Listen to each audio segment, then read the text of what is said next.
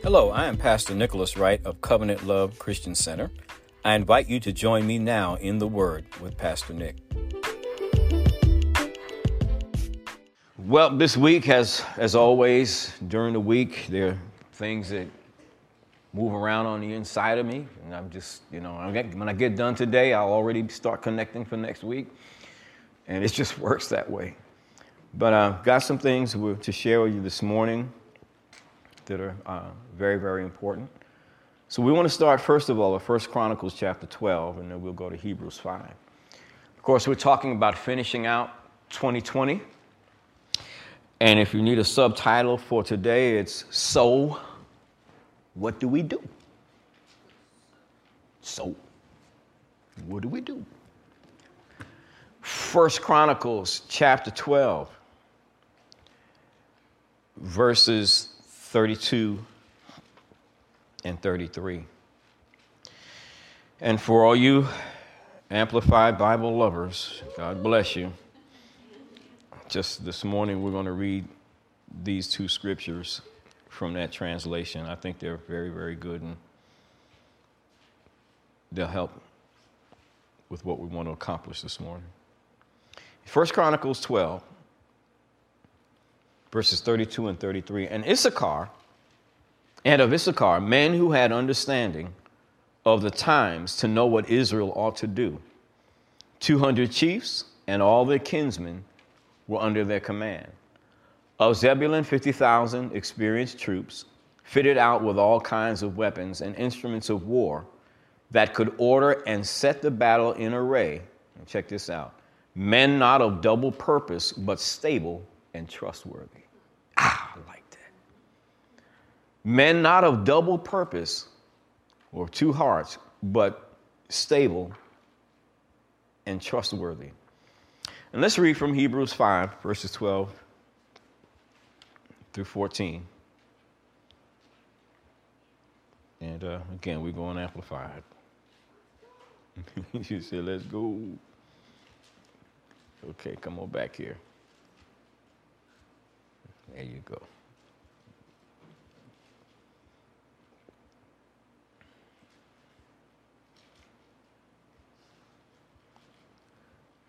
For even though by this time you ought to be teaching others, you actually need someone to teach you over again the very first principles of God's word.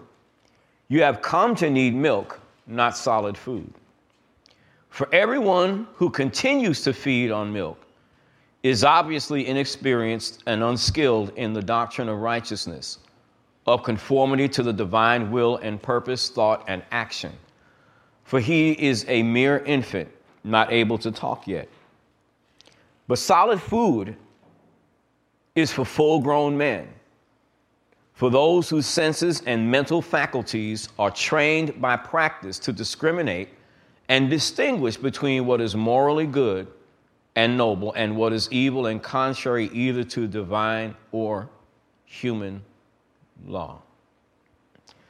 Now, in the times that we live, there must be a people who, number one, understand the times and know what to do. For me, as a preacher, I believe that every preacher is supposed to be one of those people. That's my opinion. I think it's a pretty good one. I just do. And I think we should be in a position where we should know what's going on and be able to help people to see what they're supposed to do. Not guide and direct people's lives as if we are the Holy Spirit, but to be able to put things out so that people understand what's going on around them and then show them pathways or encourage them to walk in particular pathways.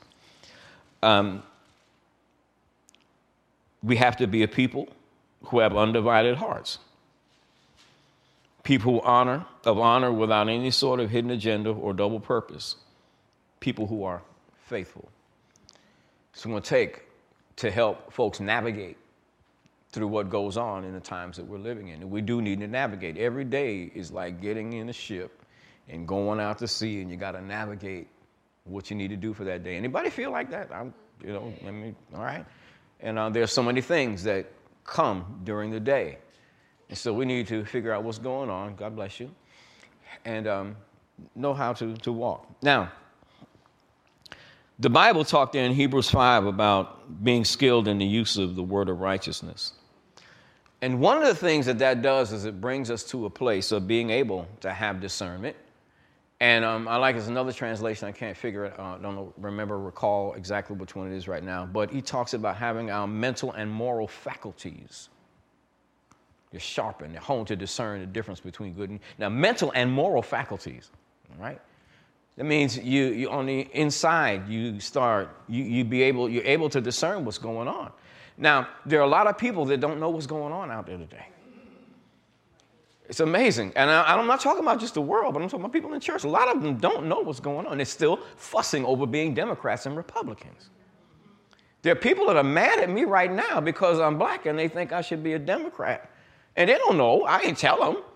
But they just think, because of the way I talk and relate things that, take his Democrat card away. Take his black card away from him, because he don't talk right and act right like we supposed to. And that's we gotta get away from that. That's gotta be long gone, Because all that does is keep stirring up strife, and it doesn't answer any questions. All it does is it continues to create confusion and a cloud that the enemy can hide in, so that people don't know what's going on. Now, there are three questions we could ask ourselves today. We need clear answers for. Number one, what's going on? Remember that? Oh, what's going on? Oop, my bad. Okay. What do we do? And can we be counted faithful and honorable without having hidden agendas?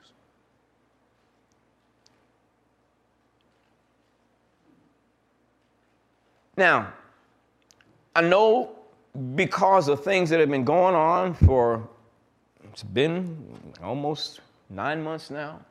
And a lot of times people get tired of talking about and hearing about it. Now, I know I get fed up with hearing about it on the news because most of them cats are just fronting anyway.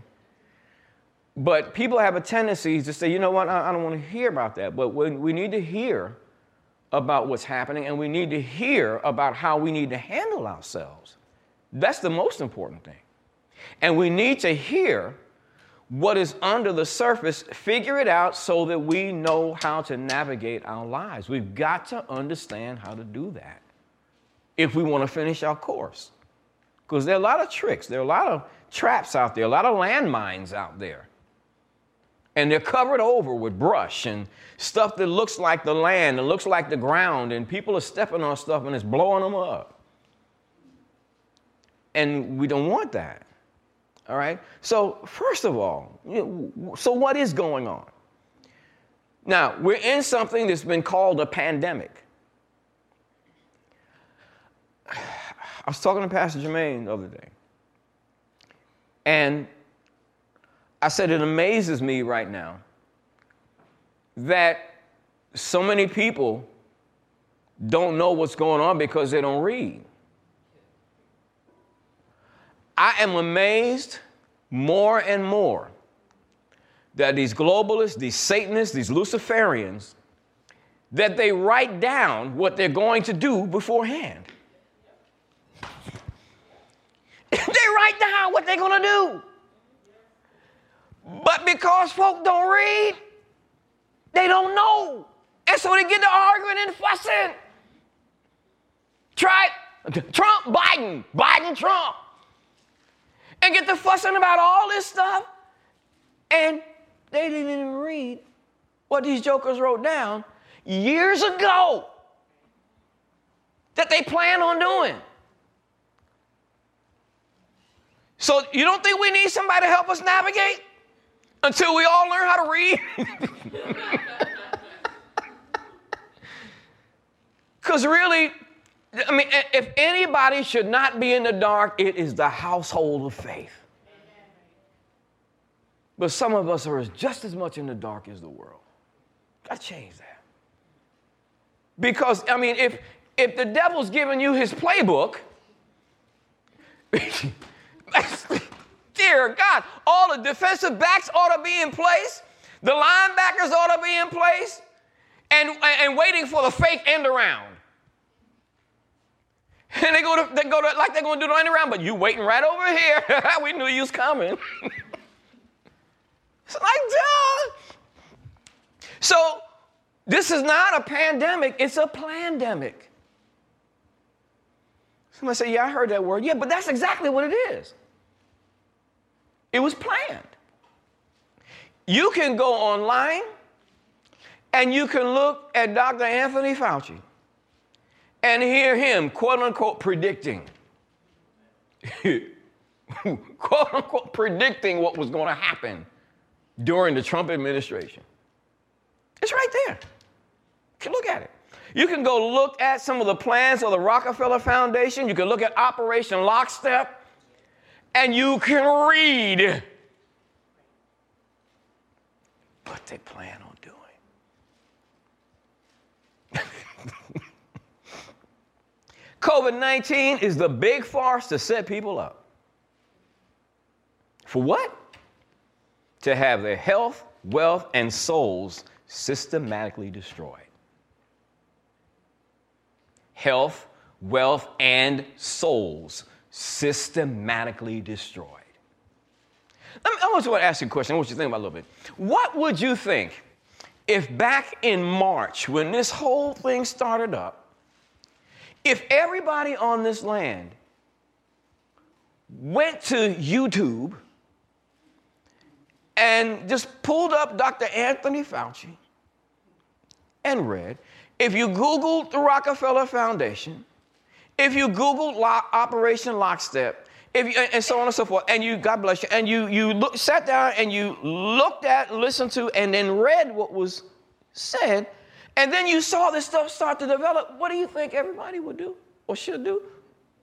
It's like, wait, hold up a minute. No, there ain't going to be no curfew. Oh, no. All of us that work in this store, none of us are wearing any masks. Oh, no, I'm not quitting my job. And I'm definitely not going to let you set me up for a vaccine. Well, see, that didn't happen. But now, thank God, what's happening now, there are people that are scratching and starting to figure things out. Now, whether many of us want to hear this or not, this stuff right here is very, very important. Now, God already knows the end from the beginning, knows what's going to happen.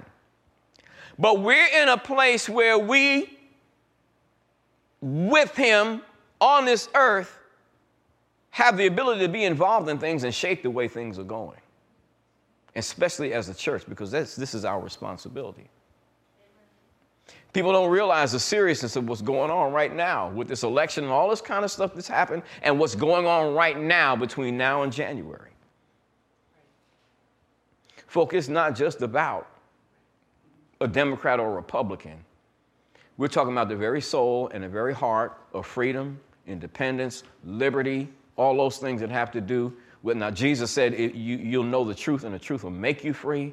Jesus wants people to live in freedom and not be in bondage to any man, any woman, any demon, any government that doesn't do what's right. Amen? So now, I would, I'm going to put some things out here this morning in such a way that I'm going to try not to be dogmatic, but put them in such a way that you just think about what you hear and going from there. So I'm going to ask you a question. What about a virus?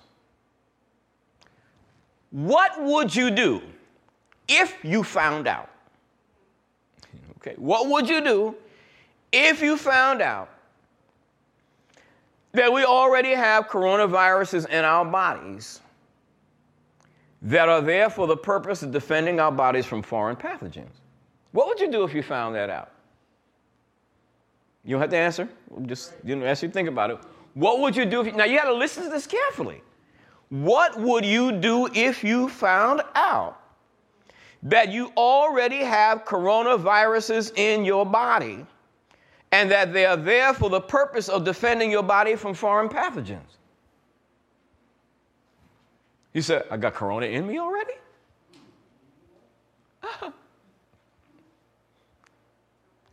Yeah, a number of different ones. But see, we're being taught from this angle here that that's bad. Now, there is a sense that it is bad when you talk about stuff that's done in the lab, but we're talking about what's already in your body that God created in your body. So that when stuff comes into your body, these jokers come outside of the cells to kick butt and to dismiss, chew up, fight against stuff that comes against you. Now, I'm going to tell you, let me put this in here too, because something we're going to have to really do some serious homework, because there's a lot of stuff that we're trying to fact check now, and we got folk that is just messing the whole deal up. I don't know. Some people, you may have to start going back to the public library. I don't know. Maybe look at books and stuff. I don't know. But these cats are pulling stuff away that we used to be able to find.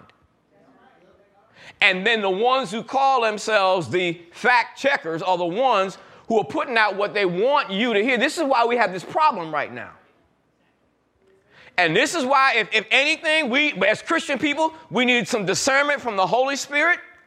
And we just need some pure old general education. If you find out how your body works and how God made it, boy, that's a big part of the deal right there. A big part of it. A big part of it. See, so what the way that God made you, and this is just part of our makeup. When things come in, God's got it designed that things come out to attack whatever comes in against you. So when you hear that word corona, we got to think a little bit differently. Let me put it this way. We got to think on both sides of the coin. We got to think about what's in us, and then we got to think about what somebody else is telling us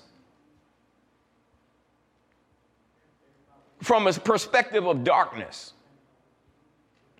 Satan's always going to be a perverter. Always. Right? So what if I found that out? Would that change my thinking? It's like, oh, really? And so there are certain conditions that can cause these things to come out of the cells in my body. Now, I have some interesting opinions, and I think that they're good, but, you know, I'm because they make all kinds of sense to me. We have, you know, a bunch of these sporting events that have been canceled, and some of these players that have been tested positive. Amen. And you know what can cause them to do that or have that happen? They could have a lot of activity going on the inside of them with stuff that is trying to hurt and kill them. They could have some issues with oxygen and not have enough of them. So what these cats in, they come out and say, we're going to try and help and save you. But it's they're not testing positive because they got some deadly virus.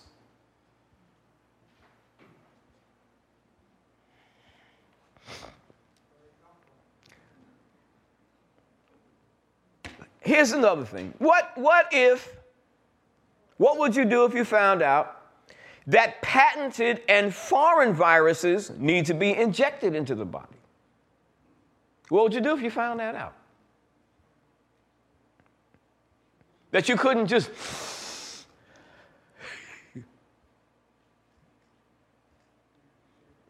What would you do if you found that out? I'm just asking you a question. What would you do if you found that out? That patented, you know what a patent is, right? That's right. It is something that somebody created. It patented, and foreign viruses had to be injected into the body. What would you do? What would you do? These are important questions. What would you do if you found out that the test used for diagnosing COVID-19 was not even made for the purpose of diagnosing infectious diseases? What would you do if you found that out? Just asking the question. What would you do if you found out that this PCR test is being made so much of, that's being used for diagnosing, quote, end quote, COVID-19 was not even made for the purpose of diagnosing infectious diseases? Do you think that that would change the way that people are acting right now? Do you think it would, if they really found that out and they were gutsy enough to actually believe what they found out and not what the people on the news are telling them, do you think it would change the way that people are moving in this nation and in the world? Yeah. It was, you know what, somebody lying to me. Now, I'm going to reiterate, I know that some of us are tired of hearing this stuff, but we need to, because we have to understand the setup. If we don't understand the setup, then a lot of people are going to fall. They're going to drink the Kool-Aid. And it's going to be pre-sweetened.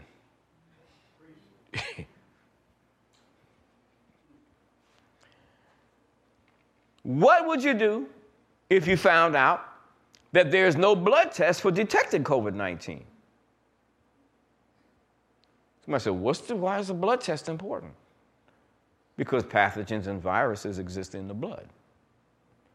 Now, look, I'm not telling you just stuff that I've talked about. I've talked to some nurses and people in the hospital about this stuff. I ask them questions. And there were some of them I asked questions that kind of blew their mind. And they started to think, no, there is no blood test. Now, when you go into the hospital, go to the doctor, and you got something wrong with you, what's the first thing they want to do? Take your blood. It's to say, stick 'em out. Let me see your vein. And it looked like they're taking a whole lot more than they need. And put my blood back. But that's what they do. That's what they do. They take your blood, right? Amen. Who's taking any blood for testing for COVID-19? I mean, you might have somebody trying to jab a Q-tip up into the middle of your brain. But who's taking a blood test? Remember, the Bible says the life of the flesh is in the blood.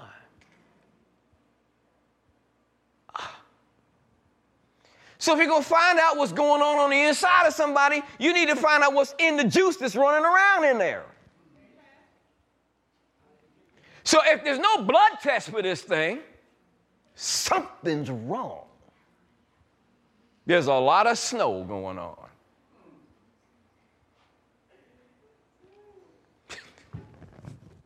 I'm just asking questions. What if you found out that scientific criteria for declaring COVID-19 as a pandemic has never been fulfilled?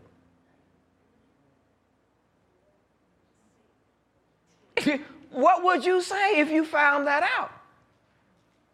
That the pathway, the scientific pathway that has been set out for people to figure out whether something is real, should be declared a pandemic or not, it never was fulfilled. What would you do if you found that out? Somebody just told you it was a pandemic. But did anybody do what was supposed to do to be able to see it would be declared, that it was right to declare it scientifically? See, so the reason that we bring these things up and we have to put them out is because we've been being lied to. People have been being lied to and snowed. Now, If we have to, that has to be important to us. Because if people are believing lies, then they're going down a pathway that is leading them to something or somewhere that they really are not going to want to go. They're going to think they want to go there, but they really don't want to go. And people want to find this out before they get there and can't get back. And somebody's got to tell them. Somebody's got to tell them. Somebody's got to have first of all, be astute enough to dig into some things, and then be bold enough to put some information in front of people's faces and let them know what's going on. Hello. This is part of our deliverance word and message, because we got people around here that are everywhere I go. I'm looking at these people walking in fear and got their faces covered up. And some of them starting now looking like they're in a daze as they're walking around. Amen. Looking like they're in La La Land.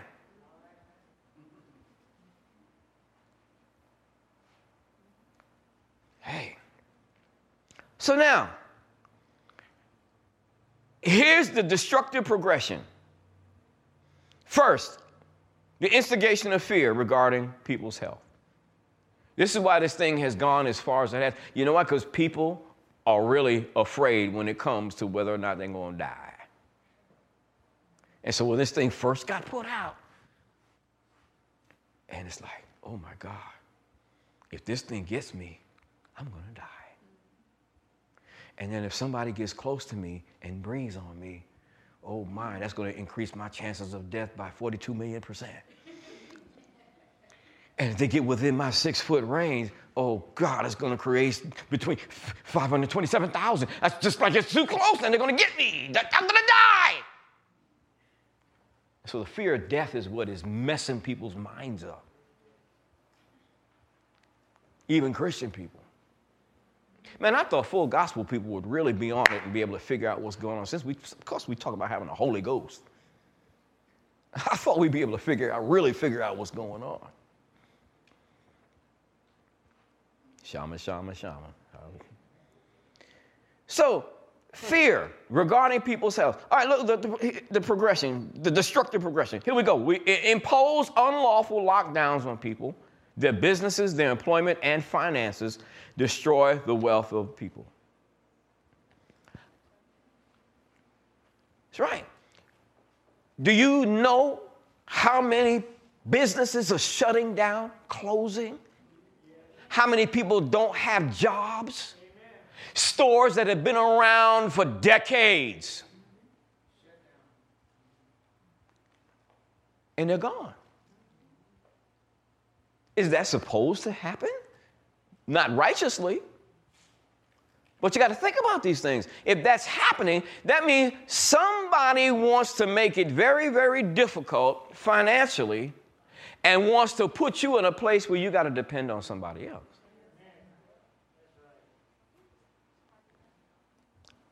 See, there's a systematic plan where this foolishness is concerned. And it's not to do anything to come up with something to try and protect your health. That ain't got nothing to do with it. Zero. Zilch. Nada. Zero. Maybe we go minus. Has nothing to do with protecting your health. Because if it did, this stuff would have never been put out in the first place. Mandate that people weaken their own immune systems through the wearing of masks and face coverings. See, it's a progression, a destructive progression. You say, weaken my immune system? Yes. If you're going to be standing up in a store working all day long and you're wearing that thing covering up your face, you know what you're breathing back in? Come on, you're breathing toxicity back in. Do you think if that was good for you, God would have made you that way? You know what it had? He'd have had a tube connected to you, coming out of your lungs into your nose and right back out of your nose into your mouth.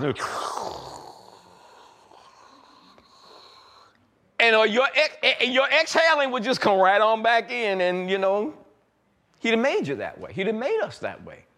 But obviously he didn't. He made our lungs and he put them in a place where there was to be an exchange between oxygen and the CO2 and all the other stuff that comes out as waste products when we exhale.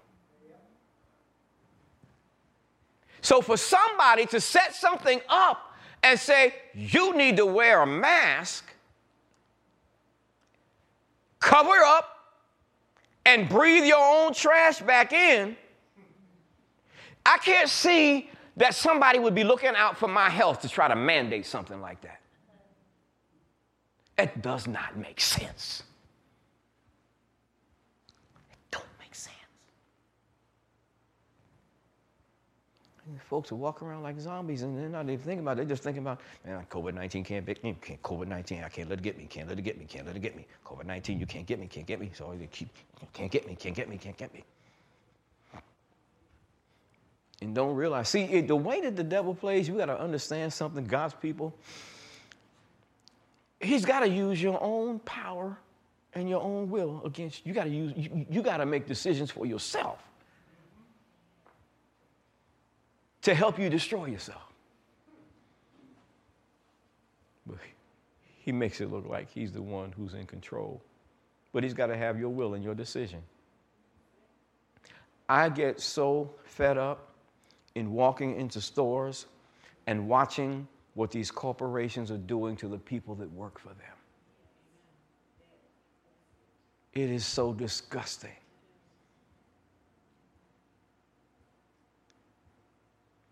Somebody in a store needs to get what we're talking about and relate it to people and help people to understand it.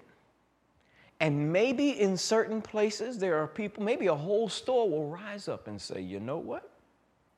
If we're going to work in your store today and help you make money, none of us are going to wear a mask. What do you think would happen? They wouldn't have time enough to replace everybody.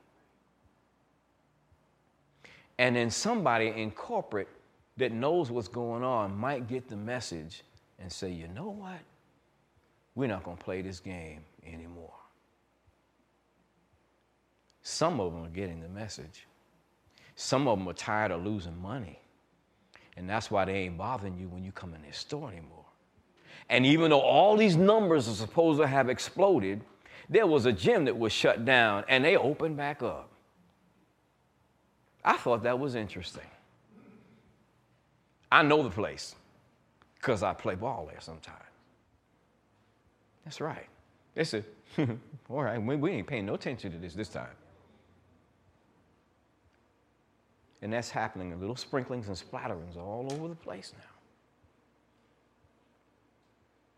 But see, there's a lot at stake. The reason I'm going through this, and I believe that God wants to go through this, is because there is a lot at stake. People's lives are at stake. And this nation is at stake. And the world is at stake.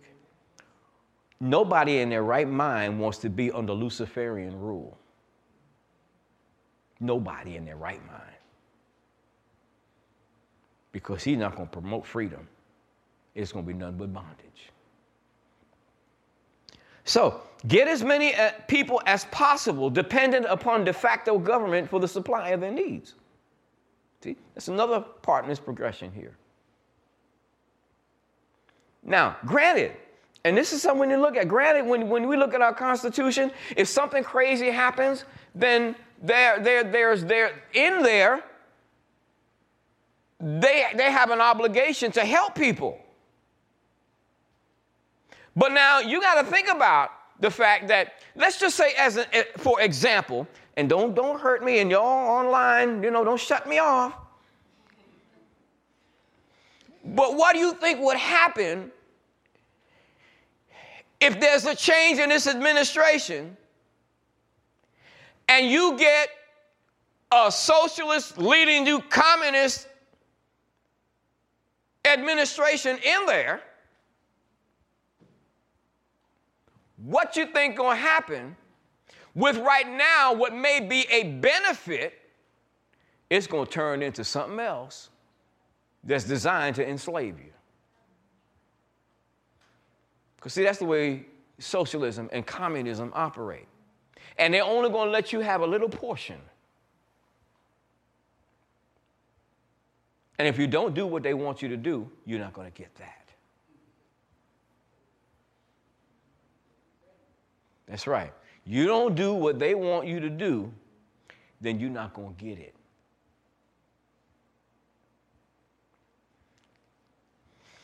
Introduce vaccines that will contain patented and other contents that will contribute to the alteration of the bodies and souls of the people that receive them. Patented. That means years ago, people started planning on putting stuff inside of people that would hurt them, that would kill them, and we got something that is on the brew and on the horizon right now where stuff that's in here is designed to alter people's DNA. That ain't the craziest thing you heard. And some people think, oh, nobody would ever do that. Do you know how crazy the devil is? Do you know how much he hates man?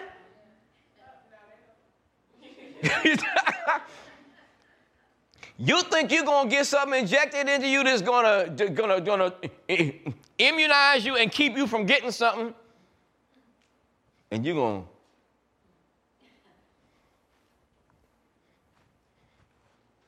not even know who you are and not be able to exercise your own will anymore.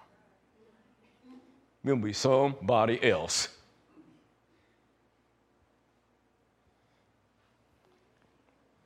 Simultaneously move socialism into full-blown communism. Yeah. This is a war going on right now.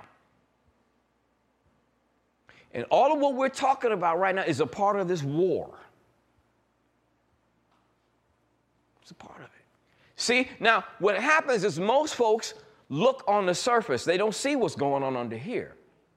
They don't see what's going on for the eternal.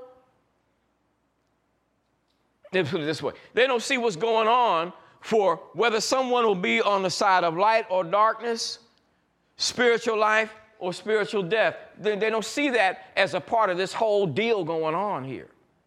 Nor do they see in the natural where life and death are concerned.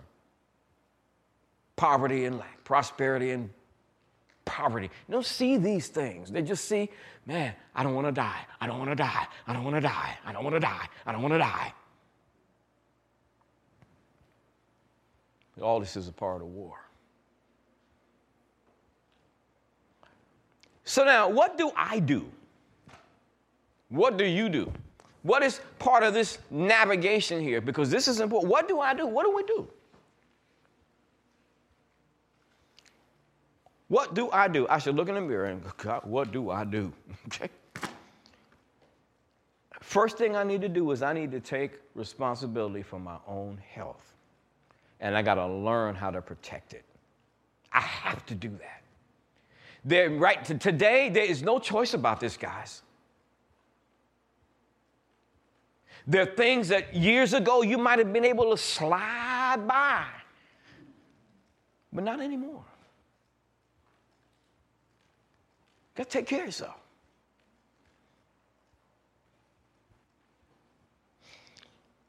Somebody said, you're going to say it again. Yeah, I'm going to say it again. We got to learn to eat, drink, exercise, think, and sleep right. All of these things are important. All of them, every single one of them. I got to learn how to eat right, drink right, exercise right, think right, and sleep right. They are all interwoven together. And if I don't learn, we'll get to that. Okay. If I don't figure that out, then it's going to be easy for me to fall prey to the stuff going on around me. And see, there is such an interweaving and these things are so intermingled that they don't just affect your body. What you eat and what you drink does not just affect your body, it affects your mind and the way you think as well. The chemicals that are going on the inside of you. So it becomes of vital importance. And I know in here with y'all, I ain't saying nothing new, but I'm going to say it because we got to say it. We got to talk about it. And then somebody out there may not have heard it. But this is very important. You have to read labels. You've got to pay attention. I don't care if the print is too fine, go to the store with a magnifying glass. Whatever you got to do. Or if you bring it home and you... dear God, man, they told me I had 20/20 vision, but I still can't see it. Get you a magnifying glass. Do whatever you got to do. But read it, and if you don't understand it, look it up before you put it in your mouth.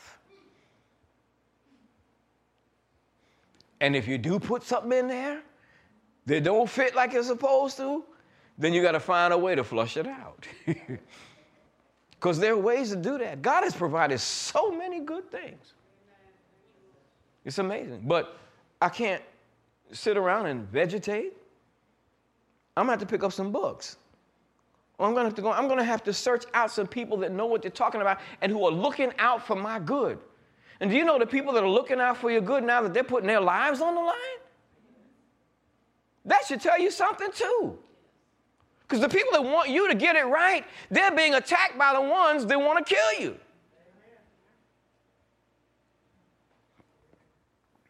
That should speak loud in volumes. What else? Find out how to strengthen your immune system. That God put on the inside of you as a defense, and to push stuff away from you that's trying to harm you. Figure out how it operates and what you need to do to feed your immune system. And boy, let me tell you, there's some good things out there. And some of y'all don't think just because you're young, maybe teenagers, that you don't need to do this. Let me tell you what, boy, I'm going to tell you, folk are dying of cancer earlier and earlier in life these days. They're coming down with sicknesses that people didn't used to get until they were like 50, 60, 70, 80 years old. So don't take it for granted where you are chronologically on this line. Don't take it for granted, because everything is being set up to destroy you. And nobody cares how old or how young you are. Let's just get you out of the way. Hallelujah. I'm just telling you the truth. If you're on pharmaceuticals, find a way to get off of them as quickly as you can. There are tests and people that exist that know what to do. Somebody said, why I need to do that? Did you know that back earlier in the 1900s, that there's a name, a familiar name you would know if I spoke this name. But what they did is they changed things around in the medical profession to where when people used to, doctors and people that wanted to help you with your health, what they used to do, they used to use things like ozone and herbs and stuff that was good for you. And this cat started to change things around and started to bring pharmaceuticals in that were petroleum-based. Petroleum? You know, like Vaseline, petroleum jelly? You know what petroleum is? Am I pouring gas into a car or something? That's right.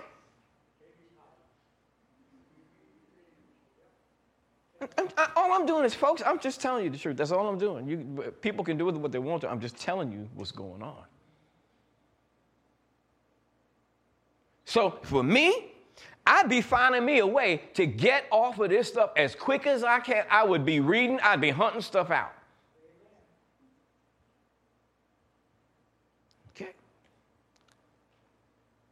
Secondly, what do?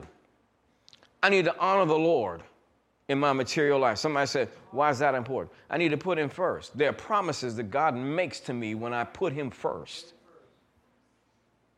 So as long as I keep him first, no matter what's going on, see, that sets the platform and the stage up for other things. This is important. He's got to be first. First,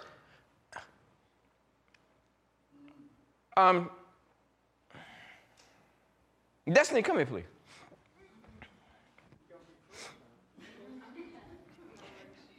Is this on?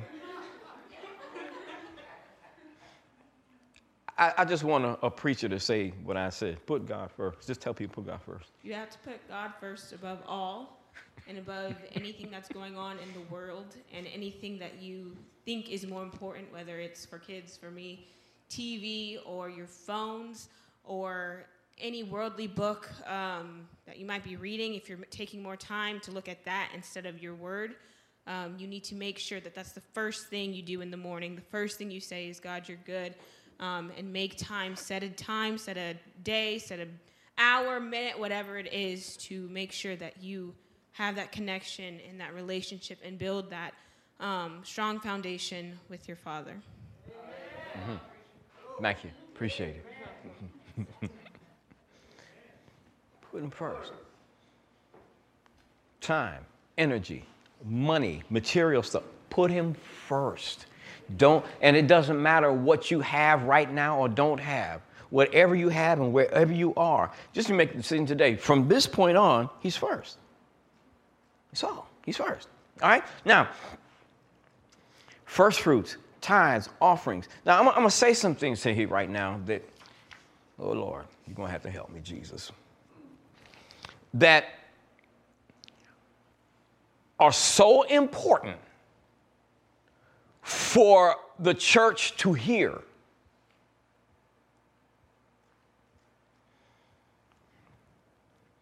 What you and I do with our material giving is not where everything ends. What do I mean? Just because I do that and I believe God for a return, that's not it.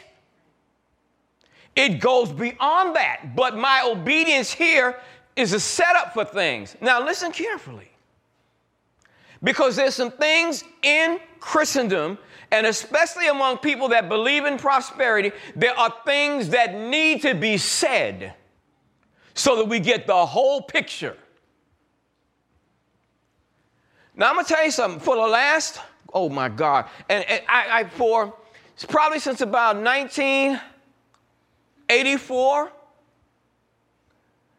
and for about close to 12 years, no, 11, close to 11 years, I had to deal with people almost every day, talking to them, writing letters that were trying to figure out what's going on. I'm tithing. I'm giving. I'm doing this and that. And ain't nothing happening. How come? Why come? And the thing that has bothered me over the years is that there are other things that the scriptures have to say about how you should conduct your material affairs that don't get emphasized. And so, I'm just going to use me as an illustration. I'm going to stand up here and I'm going to tell you, sow a seed and you get 100-fold return. And that's all I'm going to tell you. Bring the tithe into the storehouse, so there's meat in my house, prove me with it, and I'll open the windows of heaven, and that's all I'm going to tell you.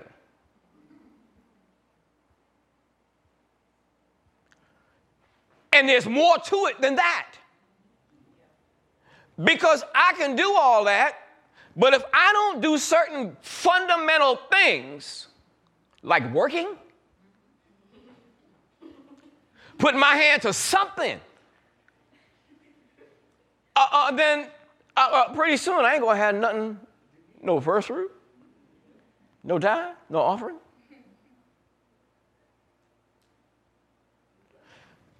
Listen, y'all got to listen to me. Working is fundamental. Somebody thought that was part of the curse. No, when God put Adam in the garden, the first thing he did was give him a responsibility. Tend to the garden. Before he even gave him a woman. So some cat come along talking real smooth and slick and slide to you and say, yo, mama, you only put a ring on your finger. You got a job? Is you working? Well, no, see you later, alligator. After a while, crocodile. This is fundamental. Everybody's got to do something. And a preacher that may tell you about giving, the thing that many people don't see and don't even think about is that the preacher's working. Preacher's doing a job. I right now I'm working. Did you hear me? Before I get here, I got to work with this. I got to work in prayer. So ain't nobody gets by or slides by without doing something. Amen.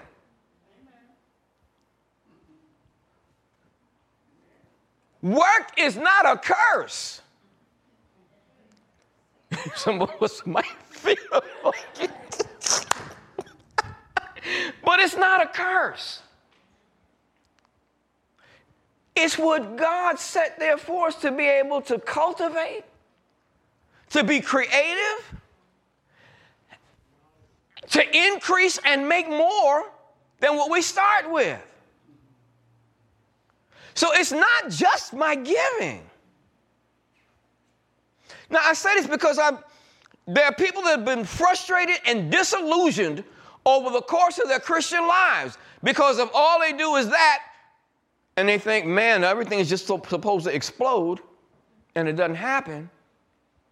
Then they want to curse God, curse the preacher that told them that, and leave Christianity. And the ones who really, really want to stay tight with God, they won't leave Christianity, but they'll live disillusioned and frustrated lives.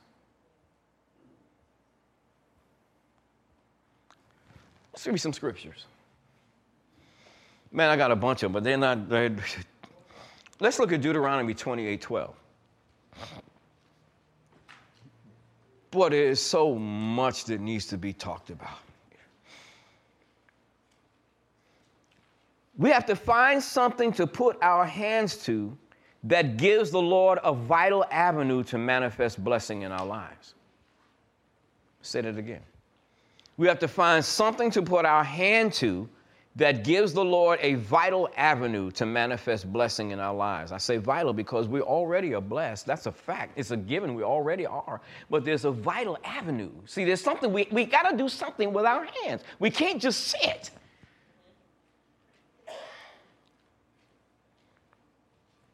All right, Deuteronomy 28:12. Just a few scriptures this morning. It's like people will all know these, but it's like, oh, that's what that said? Really? Where's my Bible? This one. Deuteronomy 28 and verse 12. Now check this out. It says, the Lord shall open to you his good treasure, the heaven, to give the rain to your land in its season, and to bless all the work of your hand. Whoa. So what is he going to bless? The work of your hand. So that means, let me see your hands, baby. If you take, my hands are cold right now. So that's what happens when I get to moving around. My heart's warm, but my hands are cold. But if you take these hands and you start putting them to something, oh, then God blesses the work of your what? Your hands. Your hands. But if you keep your hands in your pocket,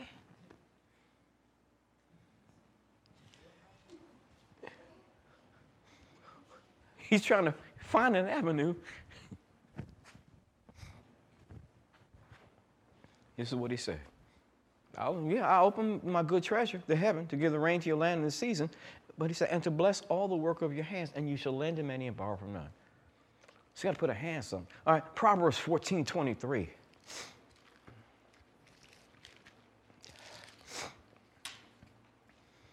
I said, preacher, you act like you kind of bold. Hey, listen, I don't care. I'm not here to please man. I'm here to put scriptures out and put the word out and give people things they need to think about from the entire spectrum of the Bible. And this is so important. Proverbs 14:23. In all labor there is profit, but the talk of the lips tends only to penury.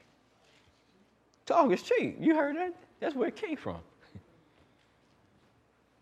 This is a scripture, y'all. In all labor, there's profit. But we could put it like this. If all I'm going to do is just talk and confess the word,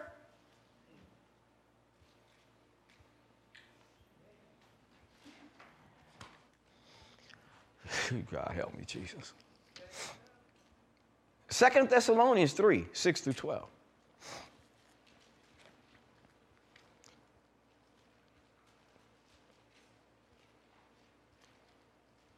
See, I'm so convinced that things that have happened Of course, it's the Garden of Eden. But in our nation, over the decades that have caused people to have a change in the way that we think. When this land got started, I mean, think about when people came over here. They came over here and they had to put their hand to the plow to make stuff, to make it work, and to get things rolling so that God could bless what they set their hand to.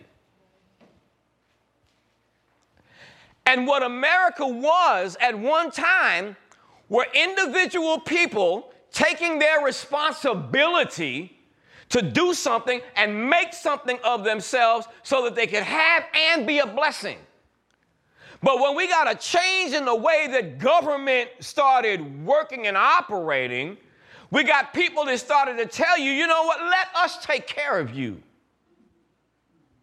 You don't have to go out and do all that. Let us take care of you.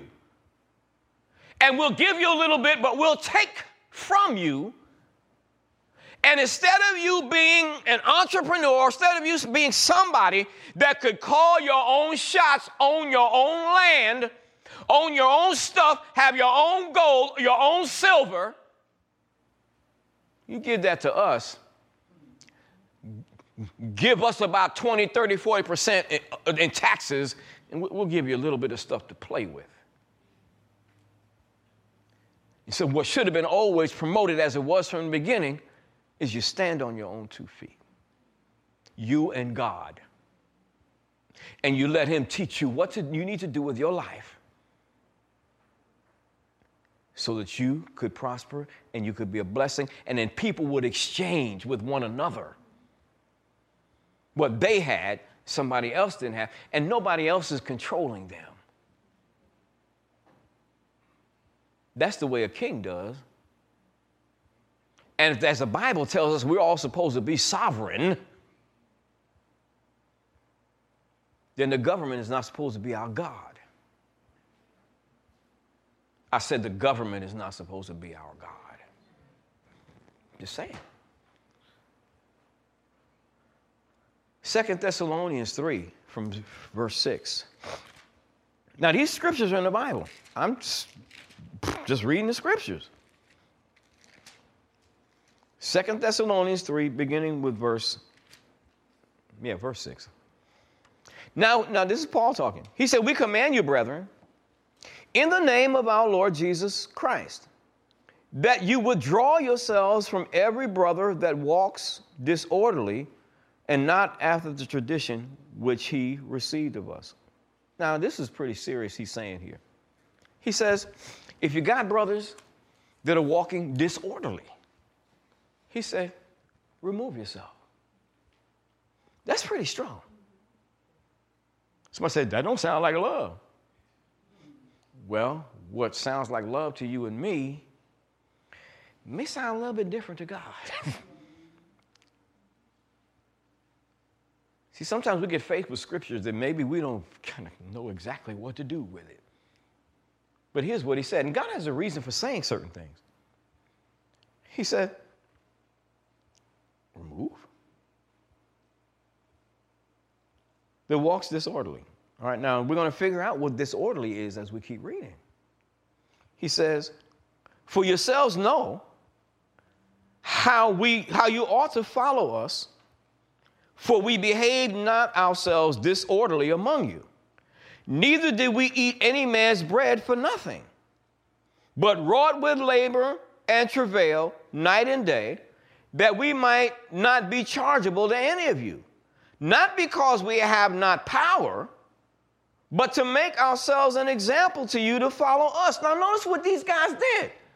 These are guys who were preaching, and they had a right to live by the gospel. We're going to read the scripture later on. They had a right to live that way, but they said, we need to be an example to you because something's wrong here. You ain't got it. You don't understand that not working is being disorderly. So here's what we're going to do. We're going to set an example. She said, preachers? Yeah, the preacher said, I'm going to work with my hands so that you see that you need to put your hand to the plow to do something. This is what Paul is saying to us. And it's what he said to the church of Thessalonica. So let's go on. He says, for even when we were with you, this we commanded you. No, let me not get there too fast. Where did I stop? Verse 7? 9. Okay, I did 9. Not because we have not power to make ourselves, but to make ourselves an example unto you to follow us. For even when we were with you, this we commanded you, that if any would not work, neither let him eat.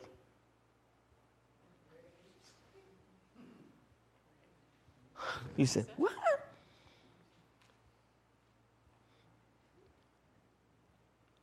Now, this guy thought it was so important that as a preacher who had a right, and these preachers that had a right to live by that, to say, you know what? There's something wrong here, and y'all didn't catch this part of it. So we're going to put ourselves on display and be an example for you to show you that you need to put your hand to something. I'm going to tell you what, this is a little bit off, but I'm going to tell you, Paul and God did so much to put out there in front of us the things that we need to see to understand that this book will work. And he went beyond whatever there's stuff that normally people wouldn't have to do. But he said, you know what? I'm going to do it so that you can get the whole picture. This is amazing. He says, for we hear that there are some which walk among you disorderly, not working at all, but are busybodies. Now them that are such we command and exhort by our Lord Jesus Christ, that with quietness they work and eat their own bread. But you, brethren, be not weary in well-doing. See, God will never forsake anybody. But there's a course we've got to follow. All right, let's look at 1 Corinthians 9. Somebody said, why is this important? Well, it's important right now because God has to have avenues into our lives. We see what's going on in the natural. There are people not only in this nation but in other nations who are taking away certain things from people. And I don't care, folk, if I just had to go out and walk out all day long and hand out CDs and tracts and talk to the people about the Lord, I will do something to work and apply myself to something so that God's got an avenue. Are y'all still here?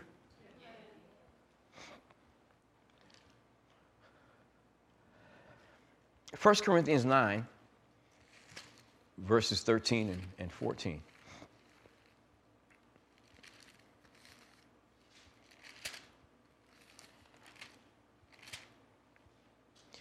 Do you not know that they which minister about holy things live of the things of the temple, and they which wait at the altar are partakers of the altar? Even so has the Lord ordained that they which preach the gospel should live of the gospel. So as I said, started to say before, what escapes a lot of folks, they don't see this here. When they got some man up in front of them or woman talking about giving and receiving and all, and that's wonderful. We don't want to stop doing that. But they don't see the fact that they're doing a job. Some of them don't even communicate this to people that they're doing a job. And so all people hear is sow seed, and God will multiply that seed. They're doing their job. I'm going to say it again. They're doing their job. They're doing their job. They're working. Now, the other things that don't get talked about a whole lot, because some of our men and women of God need to tell us some of the other avenues that they are in that are bringing income into their lives.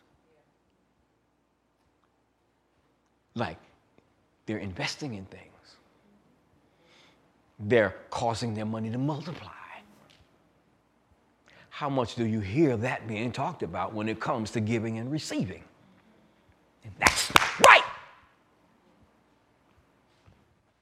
Because if all I tell you to do is sow seed and that's going to take care of you, that's not right.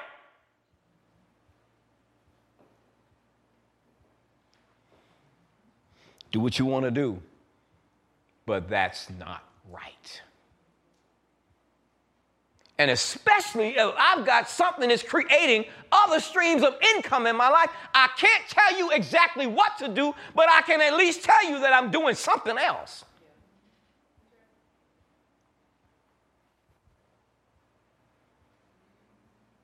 The reason this is so important because you get so many people get disgruntled. Like I said, they get disgruntled, they get disillusioned, and blame God. It don't work for me. What's wrong with me? What's my problem? Maybe I'm not getting the whole picture.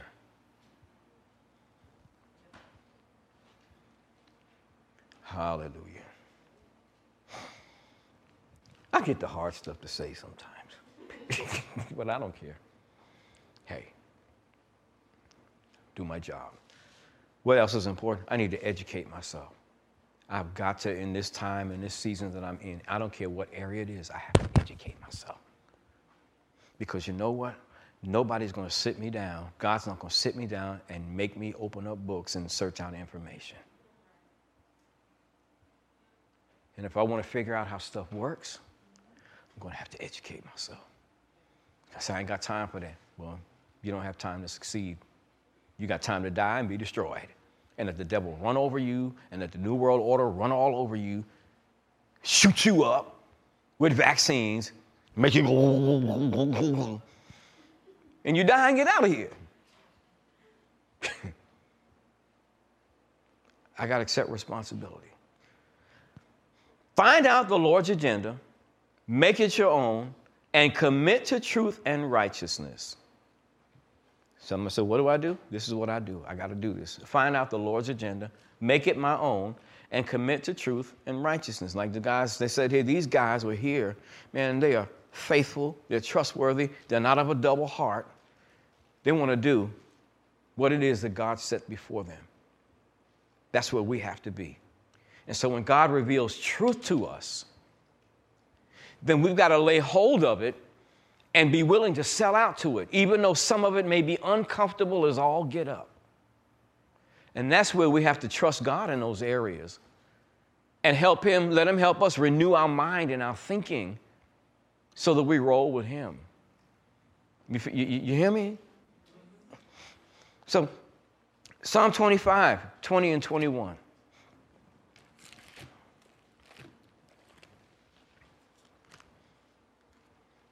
Man, I sure love the way the Amplified Bible put that. That was just, to me, was just so cool.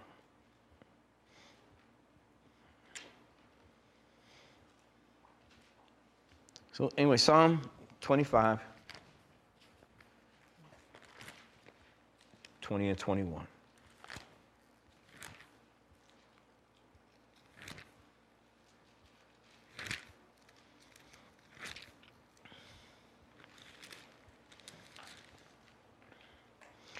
Keep my soul and deliver me. Let me not be ashamed, for I put my trust in you. Let integrity and uprightness preserve me, for I wait on you. Let integrity and uprightness preserve me, for I wait on you. Let's make a decision. So I'm going to be upright. I'm going to stay with what's right and trust God with that. No matter what's going on around me, I'm just going to stay straight on with what God said. John 7, 16 through 18.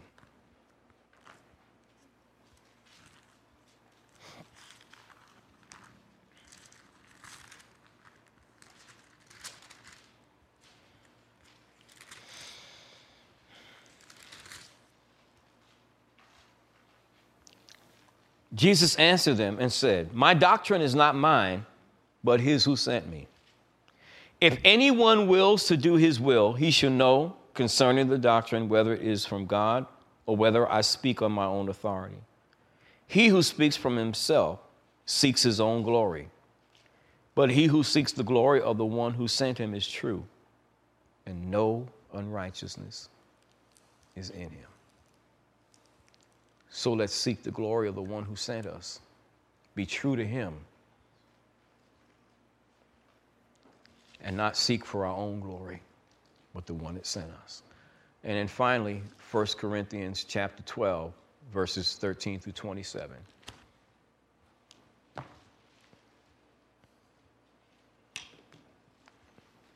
This is important for us as the church, as the body of Christ in these days. It always has been,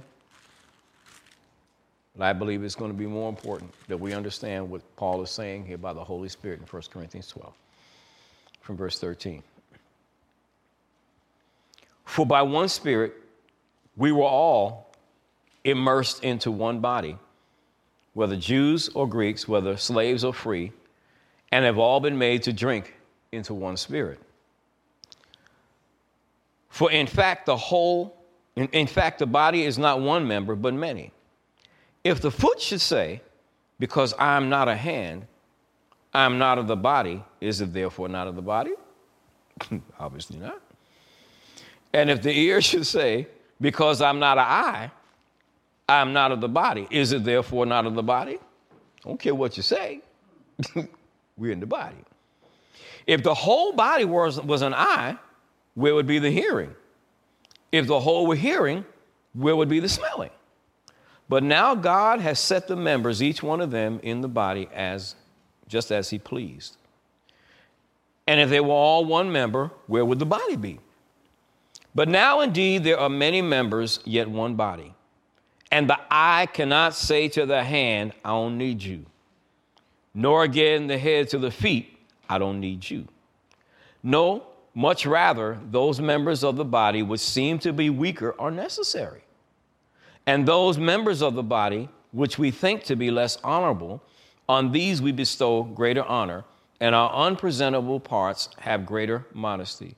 But our presentable parts have no need. But God composed the body, having given greater honor to that part which lacks it, that there should be no schism in the body, but that the members should have the same care for one another. And if one member suffers, all the members suffer with it. Think about it. If your arm hurts, everything on you hurts. Until you get rid of that arm hurt, your body's not going to be satisfied. If one member suffers, all the members suffer with it. Or if one member is honored, all the members rejoice with it. Now you are the body of Christ and members individually. Folks, we are connected to each other.